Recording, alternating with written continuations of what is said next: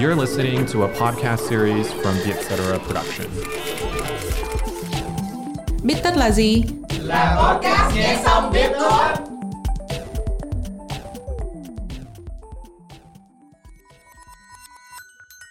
Bích tất tâm lý là nơi chúng mình biến những nghiên cứu hắc não thành kiến thức dễ tiêu. Bích tất tâm lý được dẫn dắt bởi Trân Lê và Hiền Lê, editor chuyên mục cuộc sống tại Vietcetera.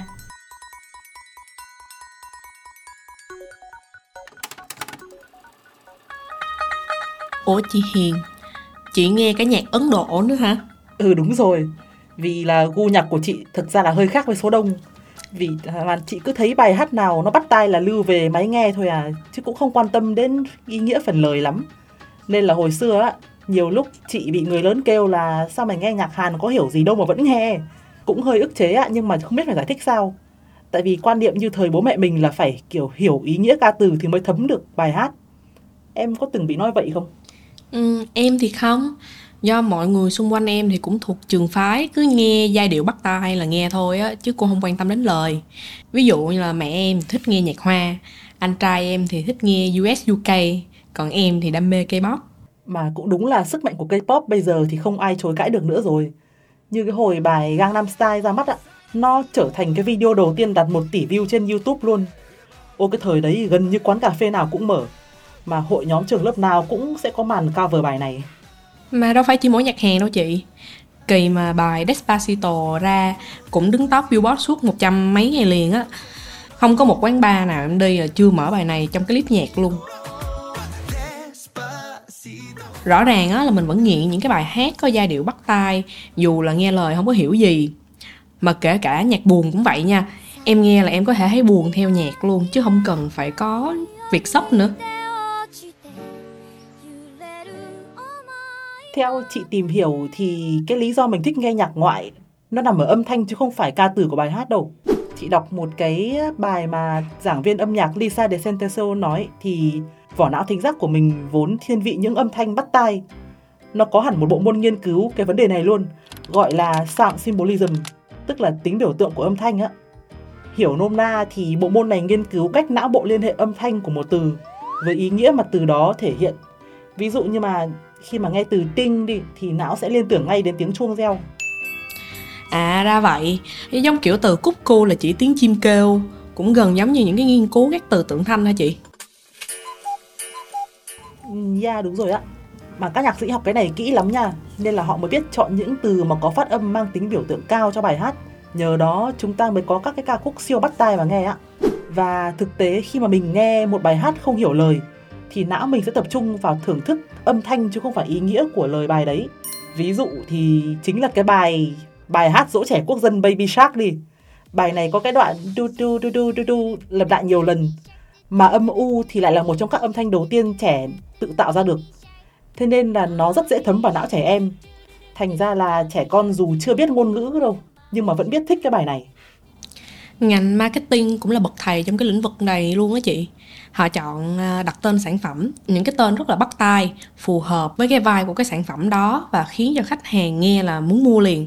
Ví dụ như là Hagen Days nè Hay là Coca-Cola.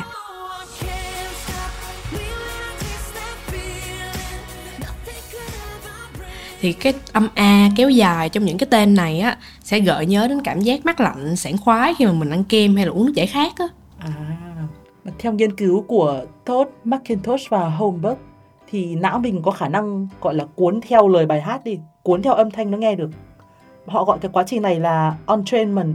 Nó xảy ra khi mà sóng não, tức là các dao động điện quy mô lớn trong não đồng bộ một cách tự nhiên với nhịp điệu của âm nhạc hoặc là bất kỳ âm thanh nào mình nghe thấy. Tức là khi mà mình nghe nhạc á, thì hơi thở, chuyển động, dây thần kinh, thậm chí là nhịp tim của mình đều gọi là bắt nhịp theo bài nhạc đấy cơ. À, bảo sao mấy cái bài hát mà nhịp nhanh, hào hứng hay được bật trong những cái giải chạy nè. Còn khi mà tập yoga hay thì người ta sẽ bật những cái bài nhạc du dương hơn. Mà nói mới nhớ, ngày xưa trong giờ nhạc á, em học về nguồn gốc bài Hò kéo pháo. Trong sách cũng có nói là nhịp điệu bài hát đó sẽ giúp kích thích thể lực lẫn tinh thần người lính khi mà kéo khẩu pháo nặng trịch lên đồi. Ban đầu em không có tin đâu, vì nó là bài hát chứ có phải là thuốc tăng lực đâu. Nhưng mà giờ thì em hiểu rồi á. À cái bài mà hò dô ta nào kéo pháo ta cùng qua Ờ đúng rồi Thế thì đúng là kích thích thật Và ngoài ra thì các kỹ thuật âm thanh như là nốt, âm hay là các nhạc cụ cũng hỗ trợ truyền tải cảm xúc nữa. Ví dụ như bài nào viết ở âm giai trưởng, âm major ấy, thì nghe tươi sáng vui vẻ hơn. Còn bài nào là âm giai thứ minor thì nghe trầm buồn hẳn đi. Ủa mà chị ơi, có khi nào mình nghiện một bài hát vì mình nắm được cái phần đóng gói của nó không ta? Tức là khi mà mình biết được bài hát viết theo cái dòng nhạc nào hay là nghệ sĩ đi theo concept nào á. À cái này đúng nha. Ví dụ như hồi Girl Generation ra bài G với cả O, chị nhìn cái ảnh chụp concept là biết ngay bài sẽ theo phong cách dễ thương, phong cách kẹo ngọt á. Nên là không cần hiểu ý nghĩa của ca từ, mình cũng biết ngay là bài nó sẽ nhẹ nhàng với tươi sáng rồi.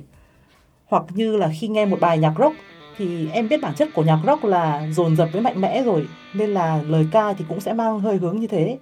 Cái này thì đúng là nó sẽ khác với thời bố mẹ mình. Vì là hồi đấy thì chưa có MV, cũng chưa có concept, cũng chưa có những cái gọi là album art phát triển mạnh như bây giờ. Nên là rất là khó biết trước cái vibe của bài hát như thế nào. Đúng là K-pop gọi là bậc thầy của concept luôn chị. Bởi các bài hát của họ thường là bằng tiếng Hàn nên để đến được với lại fan quốc tế thì concept đóng vai trò rất là quan trọng. Ví dụ như mấy bài hát nghe buồn buồn thất tình đi ha thì mình chỉ cần nhìn concept của MV là biết chứ cũng chẳng cần phải hiểu lời nữa. Nói chung là âm nhạc vẫn là ngôn ngữ chung của toàn nhân loại nên khi mà mình thật sự thích một cái bài hát rồi đó, thì mình hiểu lời hay không nó cũng không quan trọng nữa hả chị?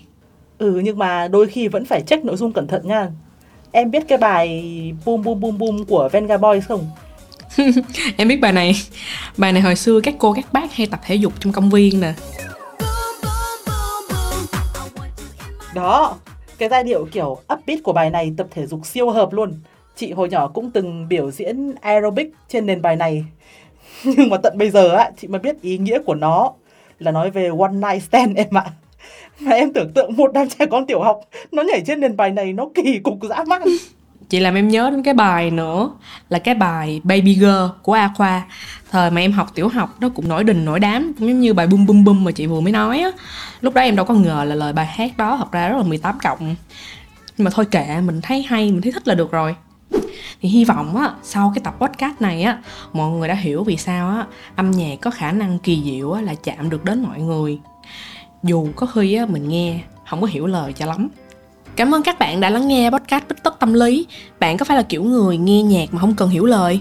Nếu biết thêm một nguyên nhân nào khác của việc này, hãy gửi email về cho hòm thư bích tất a com để góp ý cho chúng mình nhé. Hẹn gặp lại các bạn vào podcast tuần sau.